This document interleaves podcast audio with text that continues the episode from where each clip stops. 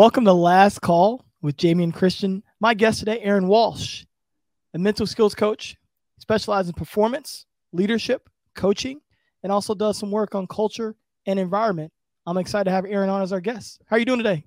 Yeah, good, buddy. Thanks to have you uh, here and there, uh, and happy New Year to you. Hope you've had a good, uh, good holiday break, good Christmas break, and we're bang into 2023. Yeah, it's it's interesting. You get to 23, you get to the new year, and everyone sort of resets their goals. I wonder how long it always takes for them to like to move off of those habits. you know what I mean? Yeah, I mean, I've been a huge fan of James Clear over the year, and he, you know, he says you don't uh, rise to the level of your goals, you fall to the level of your system. Yeah. Um, I think it's such a good insight. Goals are just GPSs, but if your system's not developed, then they don't matter. Yeah, you know, one of, one of the ways that we connected is I started following your stuff on Twitter, and I just loved how clear and concise it was. And I actually think I actually think it was one of the ones with James Clear back in September that you kind of tweeted out there as a response. And I was like, man, I really want to follow this person, and I've been learning a ton from you in the last few months. So I appreciate what you shared to our community. Um, tell me a little bit about your background. Let our audience here kind of get uh, get accustomed to you. Um, probably a little unconventional, I suppose. I'm a New Zealander, so uh, you know, born and bred in New Zealand. Um, you know, as we discussed earlier, come from a big rugby background, so I've spent most of my life in rugby, either playing, coaching, um, that sort of thing, and then early twenties. Uh, spent a decade in the US, so I, I married a girl from uh, New Haven, Connecticut, and that was um, this outstanding. Still married, which is brilliant after 22 years. Um, and so sort of got immersed then into the US sporting culture, which was really different from what I was used to. So, you know, I'd come from a background in a, in a sport like rugby, which is very, you know, team first, uh, stay within your lanes, uh, a certain set of behaviors and values, a certain culture that goes with it. And man, I felt like I got into a new world once I landed stateside. and so just recently, I mean, the last probably 10 years we've been back in New Zealand. I've done mostly back into rugby. So, you know, work uh, here in New Zealand, work over in Scotland for their national team. And then uh, in between that, I've done lots of consulting work. So in Major League Baseball, I've done a little bit for USA Hockey. And then just within our national teams, had to do a couple of cultural rebuilds, which were really, really interesting around coaches that sort of went off offline, I suppose. And I think, you know, you've probably really aware of the whole athlete well-being movement and athletes being able to have a voice in their development and in how they play. And you know we had some coaches that were really uh, anti that. So i had to do a couple of cultural rebuilds and that was uh, just one of them was new zealand women's football team that we had to go to the 2019 world cup in france about six months after a, a um, coach was fired. So you know some done some really interesting and uh, quite eclectic work across the, the spectrum. So I've really enjoyed the variety and the, uh, I think it's helped me develop, um, try to develop clarity around the work. When you're in such different environments, you have to be really simple and really clear. Yeah, it's one of the reasons I wanted to have you on here because I felt like uh, uh, there's so many good things in there. Like, let's talk about first. We've had some, um, we've actually had some from general managers from some some clubs in Europe, and we've talked a little bit about the culture in the United States versus the culture in the world. Um, yeah. Talk a little bit about just recognizing the differences, the good and the bad.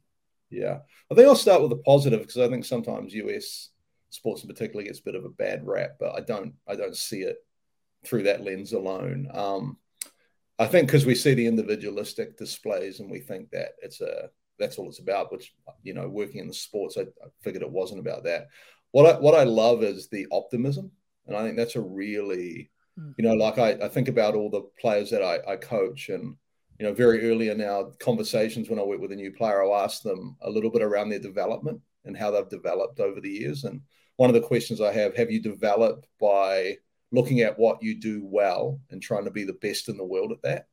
Or do you think ultimate development occurs through you working on your weaknesses all the time? And you know, I think the world that I come from, it's changing, thankfully. But for a long time, it was we call it work on based improvement. So every, you know, you play a game, you get the three things you don't do well, you go work on it. And it just didn't make sense to me because they're not in the room for what they don't do. They're in the room for what they do do. And so why would you neglect the things that got them on the court or on the field And you know, working on some weaknesses is fine, but you might only get five percent improvement. But if you become best in the world at what you're already good at, then your improvement goes through the roof. But from a mental aspect, how do you have authentic belief in yourself as an athlete or as a coach when all you do is look at what you don't do well? And so, what I love about the US culture is I think there's a, a, a slant towards belief and optimism and what I can do well, which I think is really, really refreshing. Um, I think the challenging aspect um, is, and I think we talked about it earlier. I don't think US sports give enough attention to the mental side of performance. Yeah. And even though it's growing and it's emerging, and there might be people in the building who are ticking a box, I don't think it's yet integrated into the performance uh, jigsaw. And I think it's a really, and, and it's not because people don't care about it. Like I did some research for a paper I'm writing, and I think it came back like 100% of coaches I interviewed around the world agreed that the mental side contributed to the overall performance of an athlete, but only 11% of them had a program in place to meet those needs. Yeah. So it's the difference between actualized and perceived value, right? We we think we value it, but in reality we don't. Because the best way to measure if you value something, if you're building a program, is how much time and money. And I think time's a better measure than money because money is easy to throw at a program but when you actually take time and already a time poor environment and dedicate it to developing something like the mental aspects of performance, that means you're placing a high priority on it. You know, as a head coach, you got no time. So for you to say, you know, once a week we're going to get a guy up who's integrated fully into our environment, understands what we're trying to accomplish, and for 20 minutes he's got the whole team to work through some um, mental skills training or to look at some stuff around identity or to look at check in see how our culture's doing that's a that's a pretty big sacrifice and it's a big sign that you value something. Yeah that's one of my questions. I mean we're going to have uh, about three or four mental skills performer, performance coaches on and yeah. one of my biggest questions is what's the best way for you that you feel is to integrate it into the culture? Yeah so i have a pretty clear process around that. Um, so inter- integration is a is a collective agreement by an organization not a statement by someone who's just been introduced into a team. Yeah. so, so a good question, like for I, would like to ask an organization, where does where do, do you have a mental performance strategy that fits within your overall performance strategy? And the answer is nine times out of ten, no. Um, so my process around it is is four. I do four or five things. So the first thing is you got to identify what model a team needs. Okay. So there's tons of different models. So you've got from the top, no program common. Then you'll have like a minimalist program, which is have someone come in during preseason, maybe check in mid year, do your review, right? That might be something. Then you have the most common one now, which is great. We're getting there, but it's still really common, which is a deficit model, which is we have someone in the building to help underperforming athletes. Yep. Um, the fourth one, which I sort of we're moving towards, which I really like, is a skill model. So you treat mental skills like any other the performance uh, aspects of performance. So, like, I come from a background where I did some work in S and C. So, my background understands that if you want to w- improve an athlete, you've got to do three things: you've got to assess them, you've got to prescribe some work, and you've got to monitor their progress. So, skill based model really applies in the mental. So, in the mental, when I go to a team, if I, I assess the athlete, I prescribe what I think is the right program for them to be working on, and we monitor to see whether they're getting better. Now, the fifth part, the fifth sort of part of the model, which is what we're after, right? Is an integrated model. So that means that the mental side of performance is influences how you coach, influence how you recruit, it influences everything. Yeah. And you know, so that's sort of come in. The second second part of the sort of my uh, approach would be what framework you want to deliver the program through, and I'm a big believer in like a growth framework. So we work on uh, growing them as people, growing their mindsets and having them grow under pressure. So you can imagine like a pyramid. Yep. You got that. So then the third thing would be content. Okay, this sounds long, but if you want to integrate it, you got to do it properly, yep. right? Content is not the 10 key uh, psychological skills of an athlete. That's not the content. The content is what does the game demand of you mentally and how are you going to meet those needs? So you think about it if you're a point guard, you know, versus a power forward versus a center. They have different mental yeah. needs in a game. And just as they have different physical needs, so we'd never train them the same in the gym. So why would we train them the same with their mind? Uh, the fourth thing is how you deliver it, which is you got to make it engaging and exciting. Like else the players will just go. If you get up there and find and put fire up four research papers and some, you know, facts from a book, you lost them. Like you got to engage them. It's got to be energized. And then the fifth thing is the right person. And so what why why I'm saying that is that so often we think the mental side of performance is we're there to provide a service, and which I think is a reactionary service to what's going on in the environment, which is a terrible, terrible way to approach it. We've got to build a program that is strategic that can last longer than when we're in the building. So that would be sort of, I mean, it sounds long, but you know, integration is hard work. Yeah, no, I love it. I mean, I'm a I'm an integrator, so as a yeah as a basketball coach, this the mental skills game was really important for our teams, and we integrated it. You know, over the ten years of success we had, we integrated it, and I thought it was really hard. I always feel like the challenge is I do some some consulting work as you do, and a coach will say, well, you know, they'll bring bring a problem to me, want me to help them with it, and yeah. the environment that we would create be so different. So sometimes the the conversation when I feel like when you're making it a priority, the way that I can communicate as a head coach is completely different than yeah. if I'm not making a priority.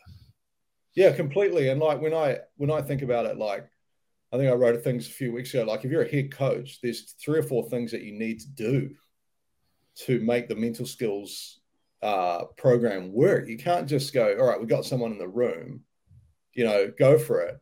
And I'm like, you know, like number one, make them part of your coaching team. So in, in the setups that I am, I'm not part of the medical team. So we separate really clearly oh, well-being and performance. I'm not in the medical team. I'm not doing. Why do you Why do you think they? Why do you think so often they try to they try to put it with the medical team?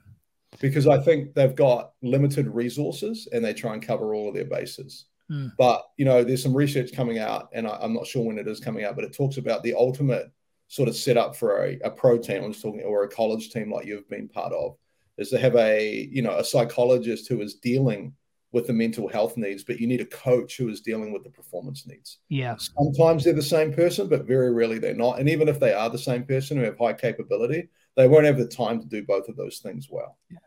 Yeah. I like I like them being different people. Um, well, it's different skill set. Yeah, completely. Yeah. Yeah, completely different skill set. It's like coaching you know, like if you're if you're thinking about it, if you're coaching D and then you've got to coach the offense, like you've got a different way of you're approaching it. If you're talking about someone how they organize their life to have good mental health, even though it has impact and influence and carries over to their performance on the field, the skills they need on the field are different from that. Yeah. So you can have really good well-being and be a poor performer. Yeah. Yeah, that, you know, I think that's been the you know, again, I'm a big person. I, have been huge in this integration process, and I think each job I've taken, I've wanted to dive, dive further into it, and I've yeah. been amazed at just the level of leadership sometimes above us that just didn't um, didn't fully understand. You know, like it's like, well, you have this. It's like well, you you really need both or more. You know, like I, my idea is like you have a mental skills coach, you have a psychologist or a therapist. I think you also should have someone that kind of ties into religion yeah, yeah. And I think you know, I think that's a thing too. And when and the beautiful thing about those people um, that help you is that the players don't see them as connected to the head coach in a way yeah. that prefers playing time. Right? Yeah. Does that make sense? Yeah. yeah, yeah, and that's where I think like like I've aligned myself as a coach, but they understand I'm a different coach. I'm not yep. the coach, and I don't do, and I never would involve myself in selection because that would compromise my role immediately. Yeah. I might have opinions, but I'm not at the end of the day got to vote at the table around who should be playing and who should not be playing. Yeah, it's uh, and that's why I think it's so neat and um, and and I and I obviously feel like it's so much about you know you talk about Maslow's hierarchy of needs. Something I, yeah. I base a lot of stuff off. I don't know if it's yeah. you know yeah. perfect, but it's a it's a pretty good starting point. You know, that psychological safety is so important if you want to have if you want to reach actualization. Yeah, and I think the thing about it is is that you know, we assume that uh, psychological safety equals everybody's happy and no one's challenged. And that's where I think, yeah. you know, it's like I'm a parent. So my, my parenting consists of both care and challenge.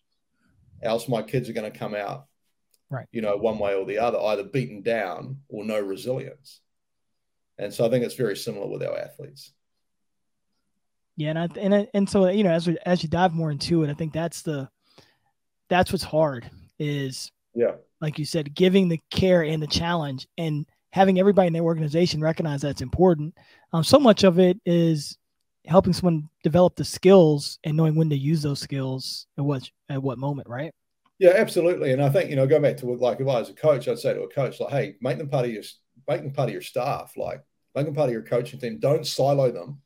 Yeah. Define what success looks like for them and champion their work. If you do those four things as a head coach, you're going to get the best out of your mental skills or mental performance coach. You're going to get the best out of them. And man, I talk to people all over the world who get plunked in an environment with none of those things in place and then get fired six months later or a year later. And the sort of the feedback is, oh, they just didn't really have any impact. And I would say the system was not designed for them to have impact. In fact, the system was preventing impact. And until the system changed, their work was always going to suffer. But often the allure of high performance sport in particular, people will stay in a role that they know that they're not having impact with or they're unhappy with because, you know, it's prestigious or they enjoy it or they go to games and that where, you know, I think I'm I'm a little bit older. I'm like, if I'm not having impact, I'm out the door. Yeah. I just don't it's, want to be there. Yeah. And people it, it, it and the other thing is you kind of hit on it like you said like six months as a time frame. And i feel like with something like mental skills or physical skills or anything that you're learning it's yeah. really difficult to put a time frame on. But a lot of times people are trying to put a time frame on the development of a mental skill or a physical skill and they really kind of stack on each other and you don't really know when it's gonna you know when they're gonna when they're gonna realize it what they have in front of them and be able to go and use it yeah, I mean, I have a little equation for high performance. I probably stole it off someone, but you know, high performance equals capability minus interference.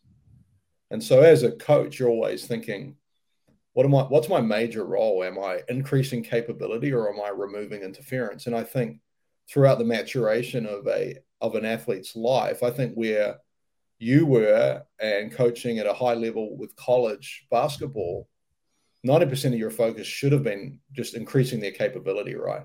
Increasing their capability, making them good, better at what they're already good at. You know, as you get into like the veteran athletes I now work with, we're much more in just reducing interference. Yeah. But for example, I have an athlete I'm working with now who's 32, rugby player, and he's worked on the mental skills never in his career. And he's done, done it the last two years, had the best two years of his career.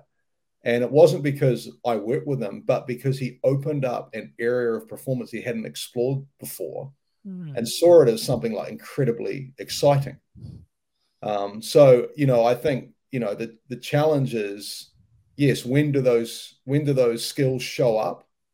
Well, it's like any other thing. It you, you can't always predict it, but there's often a time where the interference is reduced enough and the capability is enhanced enough that someone is now operating quite near their capability, which you know, I think you know this in pro sports is only a small window. I would love to say it's for 20 years, but it's not. Yeah. got so so much good stuff there. Um, I want to ask you about you talked about cultural rebuilds. Yeah. Um, because I feel like when you take over as a head coach, you take over a new job. Yeah. Every one of the new jobs you take over, not everyone, but 95% of them are really cultural rebuilds. Yeah. Um, how are you evaluating that when you come in? Um, you know, just talk me through that process. I think that's really interesting coming from your perspective. I think the first thing is to understand whether they have a cultural strategy. Mm. I think that's a really big part of it because, you know, culture is happening every day, regardless of whether we shape it or not. So to say that, you know, a team has no culture is a ridiculous statement. Yeah. They always have a culture. And so you know, the, the, if you're not intentional around what you want that culture to be like, then, you know, and I, and I love this from Stuart Lancaster, who was an England rugby coach. He said, you know, how do you define a good culture? And he said, it's pretty simple. He said, it was a, it was a time of your career that was the best times of your life, and you never wanted to leave it. I love that. It's just oh, wow. a simple, you know, like you loved being there and you didn't want to leave. Like that's so to me, when I look at culture, I look at probably four or five major things. So I think the first that these would be like pillars to work build your culture around. I think the first is you've got to define the purpose of a team, and that purpose um, can't be winning. Okay, that's not not the purpose of a team. It, it normally should revolve around other people. So You know, for example, as you know, New Zealand rugby has a very clear purpose, which is to inspire and unify a nation. So if that's your anchor of your purpose, and also your purpose is something you should be able to do every day, not just in big moments. So once your purpose is set up, then everything can flow out of that. So I put purpose, defining purpose critical. Second thing then you drop down to is what sort of success do we need to do have to achieve our purpose? So going back to that first one about inspiring, unifying, we got to win games. So that's got to be that's your vision, right? What's your vision of success on and off the field? We've got to win games, got to perform up to our capability. So it doesn't mean we eliminate winning, but we understand where it fits. Then what's our vision for the sort of people we want to be um, away from the sport, right? Right. Okay. So then you got that. Then I would go identity, okay, as a massive pillar of your culture. So identity is to me what is your what what's unique about you that serves as a competitive advantage so you think about um, teams that play to their identity they're teams that we recognize that they utilize the things that are distinctive about them to be competitively to having a competitive advantage so for example you know if you think about the football world cup that we just had you know you think france are going to play in a way that is true to who the french are the Argentinians, you know, like we always talked about when we went to international tournaments. Like in New Zealand, the way we play, we're sort of we're hardworking, we're not spectacular, we're connected, we'll we'll out we'll we'll um we'll fight, we're determined. You know, we're gonna go. I remember in uh, I think it was 2019 when we played the Three Lions of England, who were the like third ranked team in the world in Brighton in the south of England. It was the world just before the Women's Football World Cup. This team was on a rebuild and uh, we beat them 1 0. First time a New Zealand team had ever beaten an English team at any level. And they had 90% possession. Wow. But we just stayed connected, fought for each other. So, what I'm saying is your identity is what's unique about you and how do you use it as a competitive advantage? And then the final part would be around your behaviors and your standards like how okay what we got to translate that identity into is what does that look every day for us to be true to that identity? So once we've defined that, so like when we train, were we true to that identity? When we did recovery, were we true to that identity? When we did film, were we true to that identity? And so we want to put as much emphasis on the identity being owned by the playing group and then living that and owning that as much as they possibly can. So so cultural rebuild, I would look at those four areas. One, first to see that, if they're defined or not. Often they're yeah. not. They're often not defined. So there's often not a cultural strategy. There's an inherited culture, and then your mm. job is to come in and try and change it. But what are you going to change it to? Right. You got to change it to something that is reflective of the team. Because we talk about the name on the back of the jersey, but ultimately it's the name on the front. That's who you're representing. There's people that are paying money who are, you know, like you thought about all those people that came to your games. Like someone worked two jobs to come to a game. What do you want them? What do they want to see? Yeah. They want to see a team that reflects their identity and performs in a way that's true to who they are. So then, how do we develop that? Um, God, this is this is great stuff. You know, when, when you started going through your four things there with cultural strategy, yeah, some reason I went right to the uh, Golden State Warriors. Yeah. Um, you know, they talk about their sense of purpose, and yep. Steve Curry's talked about them playing with joy. Yeah. Right. Yeah. Um, you know, obviously they have to win enough to play, be able to yep. showcase joy. That makes complete yep. sense. Their competitive advantage is how they shoot the ball. Yep. Um, you know, people forget now yeah. that you know they people didn't believe that a Steph Curry led point as a point guard and Klay yep. Thompson as a two guard. They didn't think those guys could win together because they shoot too many jumpers. They sort of started this idea of well, you can win by making outside shots. It became like a big thing, and but they changed the way they play to yeah. be able to do. I guaranteed you, if Steve Steve would have looked at Steve Kerr would have looked at that and went, "We're from the Bay Area. What's the history of the Bay Area, man? We're we're innovative, we're creative, yeah. we do things different." So you can see how that identity of the place that you represent yeah. now becomes translated into the way you play. And I think that's where the magic happens. Yeah. And, and and when you say the magic happens, the people there can appreciate that style of play.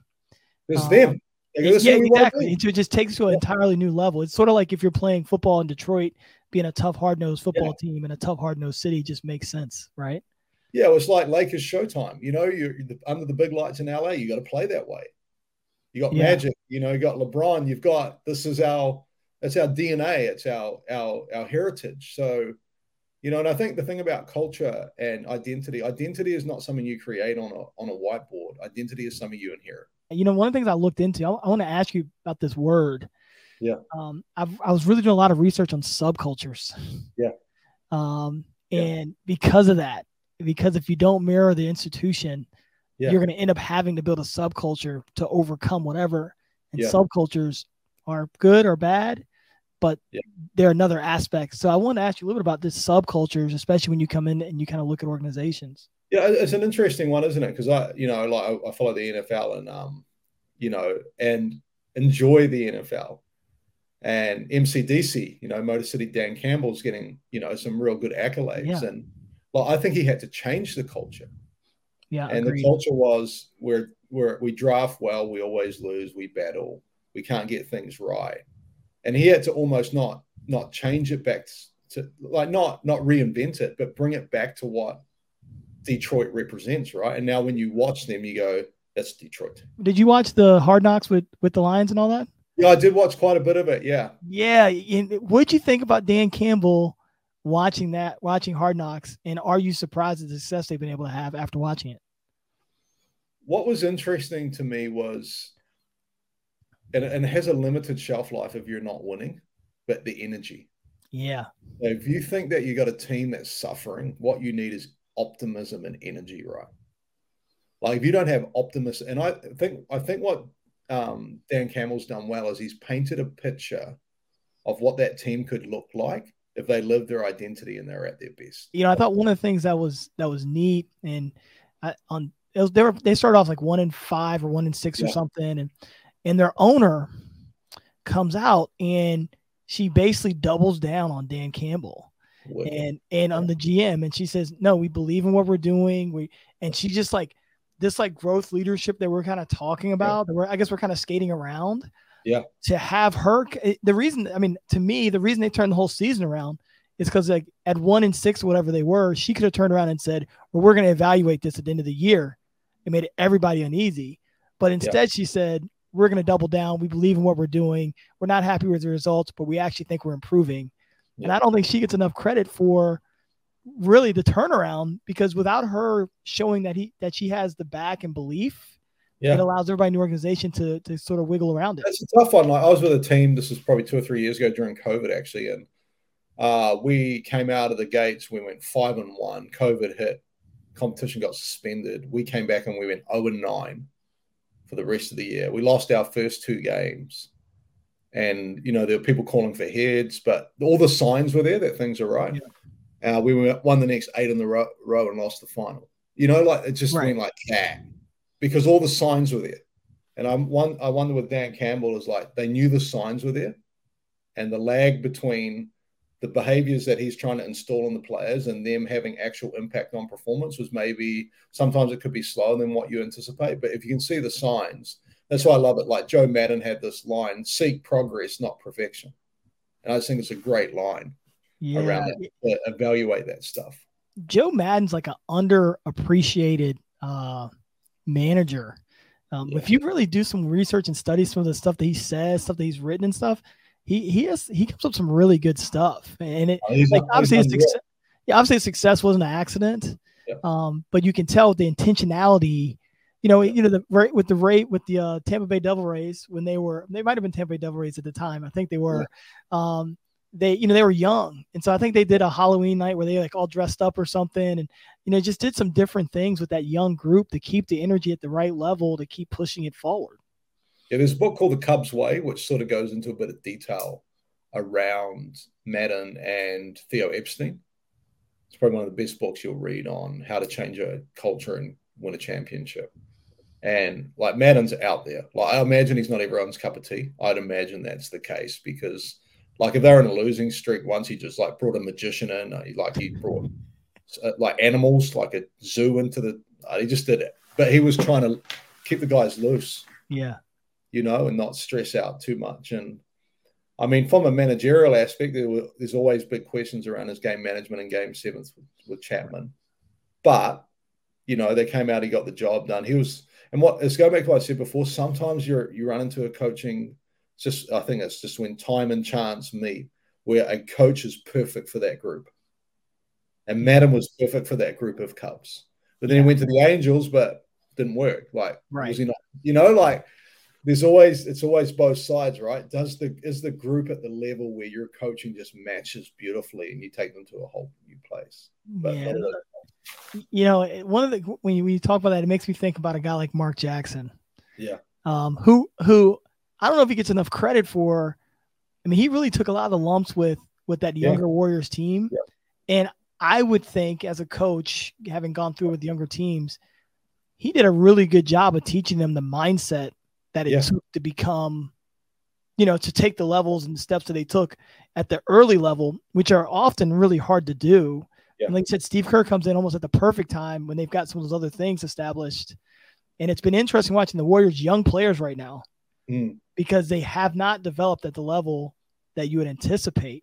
And so I wonder if it's just a little bit of like coaching. Well, that might be a classic case what we talked about. Well, Mark Jackson might be the guy that takes you from you're not yeah. that good to you're good but you need a Steve Kerr to take you from good to great. Yeah. And then when that cycle ends, it might be time for Steve Kerr to go, listen, you need another development sort of base coach in the building now because we've got to develop all this talent. And, yeah. you know, and that's the difference between, you know, particularly in American sports is do you buy talent or you develop talent? Mm. And depending on your fan base and your appetite, like the Yankees, Yankees can't develop talent. Right they got to buy talent because their fan base expects them to compete every single year. And that'll be the question now for Golden State, who've been historically not a great team. Yeah. Like over the years. Right now, they're, they're in the top echelon of teams.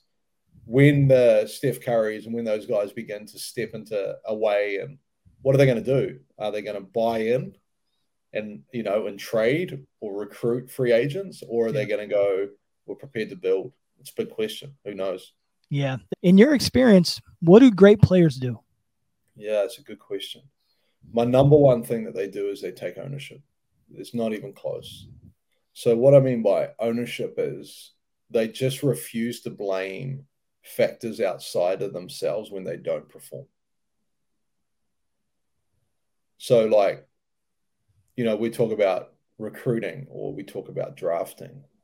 Like, if I could look for one quality, so I have a question that I'll ask athletes that we're interested in, and it's simply this: like, you're good. Can you tell me why you're good? Mm. If you can't tell me why you're good, I'm worried because if you don't know why you're good, then how do we have any assurance that you'll have be consistent in your performance? Like those those athletes that have ownership understand the the all the little pieces that go into them being a, a really really good performer and they own all of those little pieces, whether it be the way they work out, the mindset, their recovery, their diet, their sleep. It's and it's not anyone else's fault. You know, like you think about. To, so to me, that sort of is the the, the foundational yeah like quality. Like so, you know, I own my development. I own how many athletes like you coach, particularly in college. Think about this, who just are completely blame everyone around them for why things didn't eventuate in the way that they hoped, and they refused to take ownership over their own actions. Oh, you know, I was working on something this morning actually, mm. and it's like five stages of where players are. Yeah. Um, and that's a, a really that that's you you're gonna make me change something on this on this uh, thing I'm working on because that's really valuable what you're talking I mean, about. if we, think about it, particularly one or two on my team every year. Yeah, I mean, like, you think about in pro sports, like what I've worked in most of my life is that everything's done for them. Right. The travel, their accommodation, you know, like their their gear is laid out. Like they don't have to do anything except for turn up and do their work. And I don't think that's helpful. I don't think it actually enhances ownership. And you know, like I, I think about this uh, one player in particular that we were talking to in a draft, and and the player was. I said, you know, you're good. Can you tell me why you're good? And for ten minutes, he laid his performance foundations out on the table. Wow. This is how I work out. This is my program around my arm management. This is who I use for my body. This is what I do in physical therapy. This is my mind work I do. And I was like, all right, draft him, draft him. Because yeah. I don't care whether he's not quite at the talent level yet. He understands himself and he's taken ownership over the trajectory of his career. And he's not going to blame anyone else if things don't quite pan out the way they way they should. That's good. What's uh what do great coaches do? Well, I think they care. I, I can't go past care as they care. And, and, and I think I think about yeah, they care and they connect. And I know, I mean that that's a very, very vanilla answer. But you think about it like when I think about when I meet with a player, I sort of have and I, I don't formalize this. I'm just a one, two, three guy, so forgive that. I, I, love it. That's why that's why your social media is awesome because it's just direct to the point and yeah, bits there. So when I meet with a player, I think there's three things that have got to happen. So I've got to connect with them, and and I'll come back to this. If I can connect with them, I can build trust. If I have trust, I can have impact or influence over them. I can't have influence or impact without connection and trust.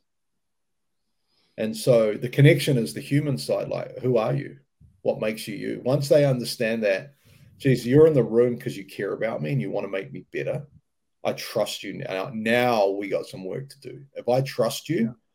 Now we can actually impact the way that you're going, the way that your career is going. We can actually coach you properly. But if you have a player that you can't connect with who doesn't trust you, good luck having impact. So that would sort of be to me the main foundation. And then there's also, you know, like when you think about coaching now, it's a very different. Like you've got to manage as a coach. Think about this: you've got to manage. Like I look at your career and go, you've had to manage your, uh, you had to manage the game plan. Yeah. You have to manage the development of the players. Then you have to, to manage your coaching staff. Then you have to manage the culture. Then you have to manage your relationship with the academic director. You know, like it just yeah. is. I think coaching now you know, it's almost like if you're a head coach, you're more of a CEO than an actual coach. Yeah. Well, I'm talking probably more on the coaching grass, yeah, yeah, yeah. The, the dirt sort of level. Now, if you say what makes a great head coach, different conversation. But what makes a great coach is the ability to connect in order to build trust, so they, so they can impact both the life of the athlete during performance and away from performance. What do the best organizations do? They support. They do the same thing. They do the same thing, and they, you know, like, you know, like the the idea of, uh, and I can't work out. And we do this sometimes as coaches. Is that we will motivate the best out of you through fear and anxiety is such a load of absolute. it's the worst. Yeah. You know, there's like I'll tell you this. There's, probably yeah, there's probably two times a year where I have to go and be like fear, and I yeah loathe those times the most. Yeah. I'm like, I, I don't want to be up here screaming at you about putting you on no. the baseline. Like, I don't want to do that. No, um, that's like no, it's, the old adage that you know, like, you know, if you if you if you treat people mean, that they will be more attentive in their work. It's not true. So you know, if you can reduce anxiety by creating belonging, now conditional belonging so the only place we have unconditional belonging is our family because, you know, our performance doesn't affect our relationships with our family. This shouldn't. But in sports, you never have unconditional belonging. Like I don't even really like the idea of us calling our team a family. I just think sometimes that, you know, like a family is really hard to get kicked out of. If you don't perform, you get dropped or your scholarship gets removed or you no longer get a contract and you got told the whole time you're part of a family. Well, families don't do that.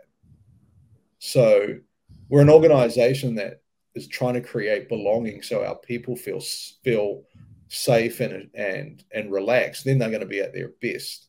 So the organizations that have the ability to do that, like there's one organization that I do some work with in the UK, their their coaches don't have contracts, they're open. Oh wow. So when does the coach finish? When they decide. Yeah. Ah, you know, you hit on so many good things there. You know, it, so I used to have this sign in my office that said it's all about family. Yeah. And about two years ago, like just as I dove into more about family and yeah, and like you know, I was like, this isn't you know, this is a conditional environment. Yeah, of course it is. If you, you know, like you stay in it, right? It's a conditional environment. If you don't rebound the ball, I have to play someone who's going to rebound the ball. And you know, like you, you know, you sit down for dinner with your family, everybody eats the same amount, but yeah. when we get on the floor, everyone's not going to eat the same amount. Like it's not, you know. So I, I was even like, you know, these are my brothers. I'm like this, you know, the guys will say, you know, this is my brother. I'm like, no, like you're going to transfer out of here in two months. You would never leave your brother behind. No. So and you're probably going to text him a lot for the first three months, and then you'll lose contact. Right. You know, so I, I I actually changed my dynamic with that with being family. I'm like this. This isn't a family. I can love and care about you and want the very best for you, and I'm going to coach you. Yeah. Um. But but we're not a family. I think when you call a team a family, you add emotional expectations that are unable to be achieved. Yeah. So if you say we're, we're a family here, that means you can you can't you can't take away court time from me because that's not yeah. what family. Like if you're an assistant coach and you're saying we're family, that means you can never fire me. Well, if you're underperforming, that's going to happen. So using family sounds great because it sort of enable enhances the perception of us being connected, but also creates a false narrative and creates emotional expectations that are often unmet. And then players leave the environment. They said we're a family, but we weren't. I'd rather yeah. just say we're a family. Yeah, that's so good. Um, that's exactly. I kind of went through that whole like in my mind. I was thinking that the whole time. I was like, man, this is. I got to a point where I was like, this is really. I can still love you and care about you, want the best for you, but it does mean that it's just a charged word with a whole yeah. bunch of emotional obligations attached that not are not always helpful. Yeah, I love it. I love it. I mean, I could talk to you forever. Um, I want to talk to you a little bit before I let you go, just about the use of analytics in sport. Um, again, one of your tweets over the last decade, there has been a quite a bit conjecture between analytics and the role of a scout. I don't believe it's complicated as people want to portray it, and then you sort of do a thread yeah. with that. Um, and I just love your take on this. So let's talk a little bit about analytics and sport uh, yeah. over over time. So when I think about analytics and numbers, numbers tell you, particularly if you're projecting from historic, this is what we believe. So the key word is what. This is what the athlete is capable of. Okay. Which I think is fantastic. But it doesn't explore the why or the how. So I'll give you an example of a why. Why did athlete A perform well in this environment, but not as well in that environment? Why? Because environmental factors will impact performance. Um, the size of the ballpark. You know, I'm talking about sort of more my baseball background here you know, the division they were in. So, you know, like there's numbers of things like which are all all weighed in and we when we can't. So I'm not saying they don't matter, they really matter, but all it, all the numbers do is they paint us this is what we think the athlete can do. And if they got enough data, this is what the athlete has done. What I'm really interested in is why they've done that. Okay. So was it the way they trained in an off season? Was it, you know, like exploring that? So, like we say to an athlete, I remember I worked with um, a pitcher who's part of the the um, Giants organization, and he was with Kansas City and the Rockies before that. And his ERA for the first like eight years of his career was like four and a half, probably first six or seven. The last five or six years of his career was like two, and he won Setup Man of the Year or three World Series. Um, what changed? I'll tell you something crazy that changed he got taught how to throw a uh, sinker. so you know, like like if you had not known that, you go, "Oh, this guy's only a five ERA guy." Or in an off season, he went to a coach who used to be an ex player he worked with. They taught him how to throw a sinker. The sinker became unhittable. the rest of his career went a totally different direction. What would have analytics done with that? Right. So that's some of the why, and then the how is the system or the the processes that athlete has in place and how familiar they are with what makes them good. So, you know, as I said before, like you might be good. Can you tell me why you're good? Okay. Because if you can't tell me why, then we can't have any assurance that you will be consistent in your performance.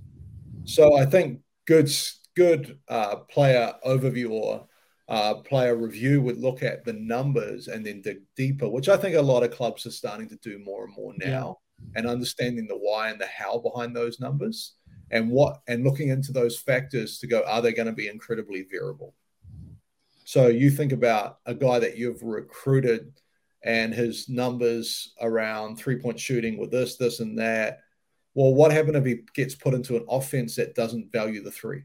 Right. It, you know, you're. Well, that's just a one simple oh. change. And then all of a sudden, the analytics on that player have dramatically shifted, but has his skill shifted? Right. And what goes into, let's just say, shooting, three point shooting. If yeah. if I'm a real big believer in three point shooting, then I'm going to let you miss more. Yeah um, because I recognize that, right? But if I'm not, I'm really locked into defense, then I think you should make every three point shot you take that's wide open, and yeah. that pressure, also the pressure of that environment also changes your response. Yeah, and, and that's a great example. Someone like Aaron Judge. Oh, he struck out 150, 200 times last year. Yeah, also hit 60 odd home runs. Right. So what do you want? Yeah, you know, that's where I think I think. I mean, I loved Moneyball when it first came out. And I think Moneyball was brilliant because it introduced the idea that numbers are really, really critical to understand. Absolutely. These behavioral economic people who are just incredibly bright and we need them. But then also we need the coaches that are on the ground that understands the um, ingredients that go into those numbers and how we can work with an athlete to make sure those the right ingredients are going in so those numbers continue to be produced. Yeah, and I think the pairing of you hit on a little bit of Mark Jackson, we talked about Mark Jackson, Steve Kerr. Yeah. The pairing of the right coach for that person at yeah. the right time is really everything. You know, you look yeah. at the NBA and you've got all these really young teams yeah. right now. And when I when I connect with people about those young teams, they ask me about I said, well, they're gonna need they're probably going to need a new coach at some point. This guy's going to go with them to a certain point, and then there's going to need to be someone come in. And so, but secondly, you're going to need a veteran in that locker room at some point that provides them another level of clarity that they just haven't had along along the way. And and what's the value of a guy like Chris Paul being with Shai Gilgeous-Alexander for one season in Oklahoma City, and now he's put together three best years of his career with a great development staff they have Oklahoma City too. But all those combinations of of allowing those guys to be their best are all super important. Yeah, and I think you know, like we talk about coaching, I think the playing group makeup's really important. Like I know, normally like to divide a playing group into three categories. So it's call them lions, wolves, and sheep. And I reckon you got to have that balance right. So your lions, your you, you, guys that are going to lead from the front, they've probably been in the league five plus years. Mm-hmm. Your wolves are the guys that come in when the game's in a blowout and they go score 50. Mm-hmm. And then your sheep are just want to survive. So you think about those young guys in the NBA in the first two years, they probably just want to survive. And our job as coaches is to nurture them and just help them get their feet on the ground, right? But if you've got too many of them, no good. No good. So like divide your squad up like lions, sheep, and wolves, and make sure you got that balance right. If you got too many lions, and that's what I reckon happened in Miami. Yeah. Yeah. God, this is you've been amazing. I, I could talk to you forever. I, I got one final question for you. Yeah. We do this thing on last call. Yep. Oh man, I feel like there's we could keep going, but I, I we'll, we'll we'll pause it here. Um, you, have got a person on your left who's someone who's been retired. Yep. Um, they can also be deceased, and you got a person on your right who is still alive and around and, and still working. It's the end of the night. It's the last call. We're having our last beer. We're sitting at the at the bar together what two people you have beside you? Wow, what a question. Man, that is such a awesome question. Well, I think the man on my left is my grandfather who's passed. Okay. Why is he there? Because he's just a hell of a man and really funny and would have been the, the person I would want to have my last beer with. He was Irish Catholic immigrant who was just wild, but just a great family man and and that. And then I think, you know, like the person on my right, you know, I'm going to probably go more professional here um, than family because the family ones you, we can yeah. always go with. Um, probably the, the person on my right would actually at the moment, probably Steve Kerr. Yeah. I would love to know, you know, like I've watched quite a bit about Steve Kerr and like I've heard stories about Steve Kerr and um, you know, we had a lady here in New Zealand called Chelsea Lane who worked as a physical therapist for the Golden State Warriors for a long time. And obviously, she was associated with it. And the reality is, from everyone I've talked to, he's as genuine as what you see in a media conference. He's that 24 7. And I would just find it fascinating to understand what makes him tick. Yeah. Ah, I agree. Yeah. Aaron, where can our where can our viewers, our fans, where can they find you? Um, I'm pretty low key as far as like I don't have a website or nothing. It's just uh, I think I don't even know my Twitter handle. You probably I can't remember it. Aaron Walsh NZ. Yeah, Aaron Walsh NZ is Twitter, and then LinkedIn. I do quite a bit on LinkedIn.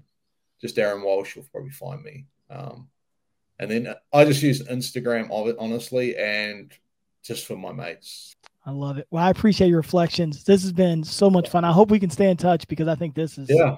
Well, if you want to do round two at some point, let me know. You know, in a few months, if people if people enjoyed it and they're not sick of me, then you know I'll jump it. back on with you.